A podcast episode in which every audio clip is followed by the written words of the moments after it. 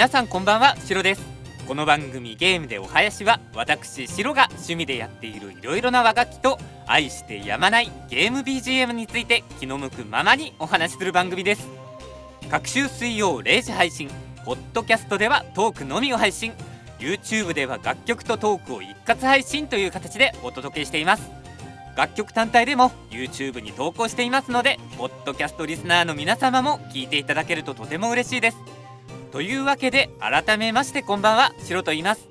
ゲームでお囃子10本目。よろしくお願いいたします。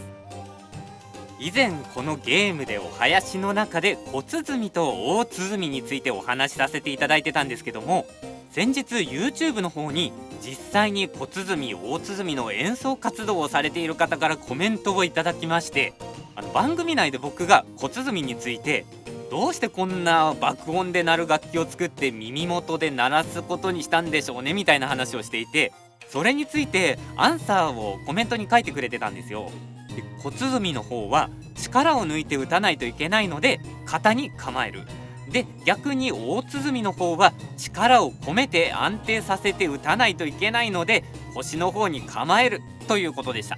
あとやっぱりあの耳元で爆音で鳴る楽器なんで耳を悪くされる方もいらっしゃるみたいですね。えー、まあこうやってあの実際にされてる方からコメントをいただけるっていうのはありがたいですね。僕はあの大鼓の方はこれまで実物を触ったことがなくていつもシンセの音源で済ませてたんでまあ本当に勉強になりました。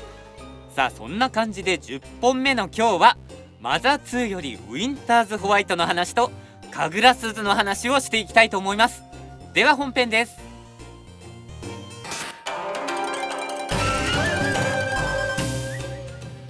えー、マザー2の話をするときはあまりネタバレをしないように心がけてるんですがまあ、今回ウィンターズホワイトの話をする上でもうトニーというキャラクターのことだけは絶対に避けては通れないと思うのでその辺りを中心に今回はお話ししていこうと思います。えこのトニー主人公の仲間になるジェフのルームメイトにあたるキャラクターでまあ言ってみれば脇役なんですけれどももうジェフに対する愛情がもう半端ないんですよね。にもかかわらずこの雪国のエピソードの序盤で彼はジェフを快く送り出すんですよ寄宿舎の門のところで君がどこへ行くのか何をしに行くのか知らないけれど僕らずっと親友だぜって言って送り出すんですけどこのセリフ実はあ実はというかトニーがジェフを見送りながら言ってるセリフじゃないんですよね。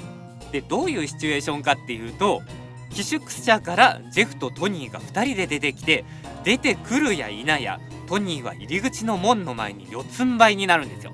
そして僕の背中を踏み台にして飛び越えるんだ僕らずっと親友だぜと下を向いたまま言うんですね。でジェフが飛び越えた直後見送ることもなくトニーは建物の中に入っていくんですよ。建物から出てきて脱出を手伝って建物に戻るまで一度も目を合わせてない。もうこれ絶対泣いてますよね。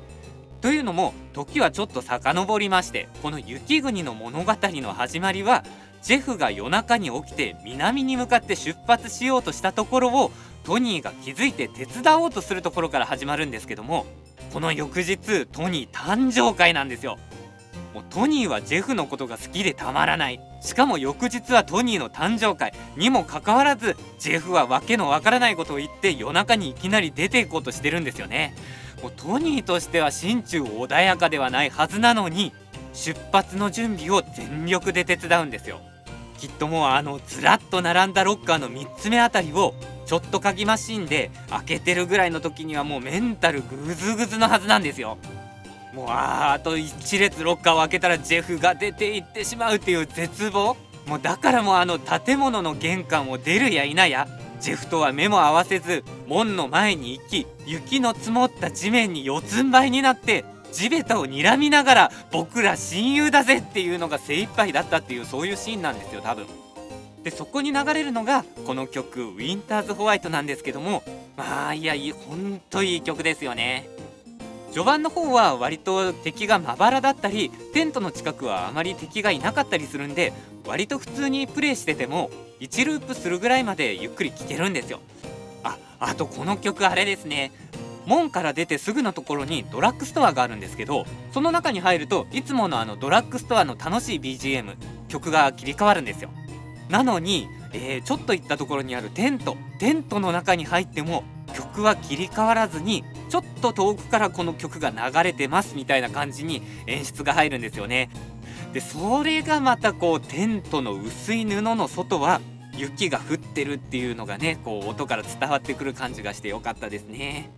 やっぱりねこう厚い壁に囲まれたドラッグストアの中ではもう賑やかな関係ない BGM が流れてで薄い布越しの、えー、外がすぐそこにあるっていうテントの中では同じ BGM が遠くから聞こえるっていうねこういうのいいですよね。さてそれではそろそろ後半和楽器のお話に移っていきます。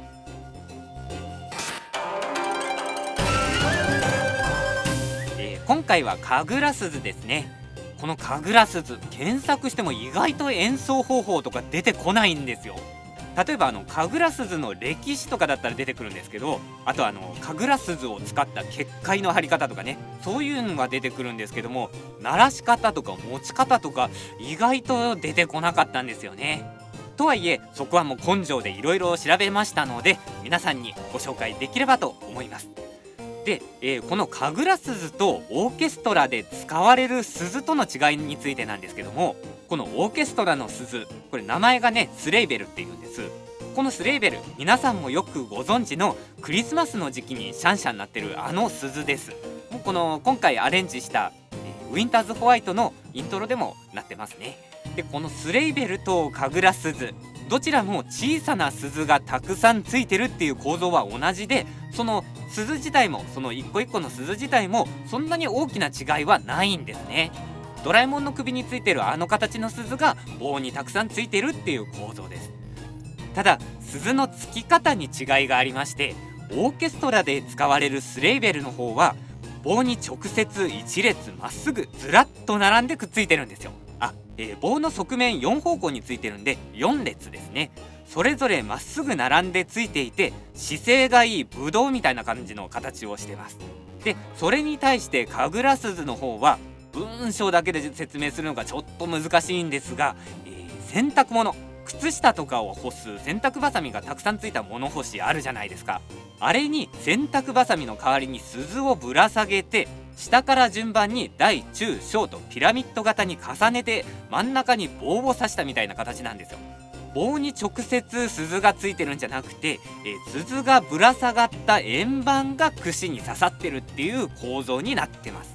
この構造のおかげで棒をくるっとひねるとぶら下がっている鈴が遠心力でふわっと広がって一つ一つの鈴が微妙にタイミングがずれてなるんでさざ波みたいなスーッと始まってふわっと遠くに消えていくような音が出るわけなんですね。でオーケストラで使うスレーベルの方でも同じようにくるっと棒をひねって音を出したりするんですけどこちらは棒に直接鈴がくっついてるんで神楽鈴に比べると全部の鈴が一斉になる統率な取れた音になってる印象があります。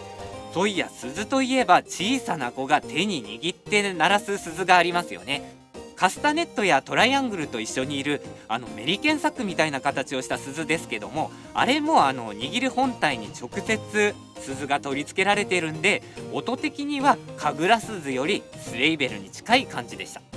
そんな感じでそれぞれの楽器で得意不得意があるんですけどこれはどっちの方が優れてるとかそういうわけではなくて目指す音楽の種類が違うからだと思うんですよ。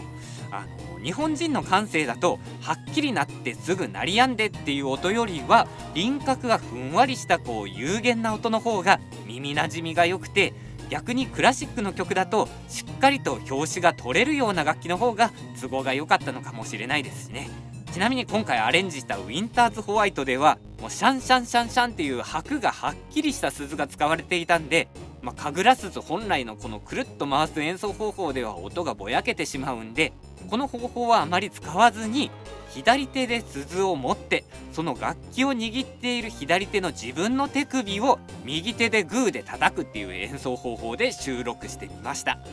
えー、さて今回のお話はここまで。エンディングです。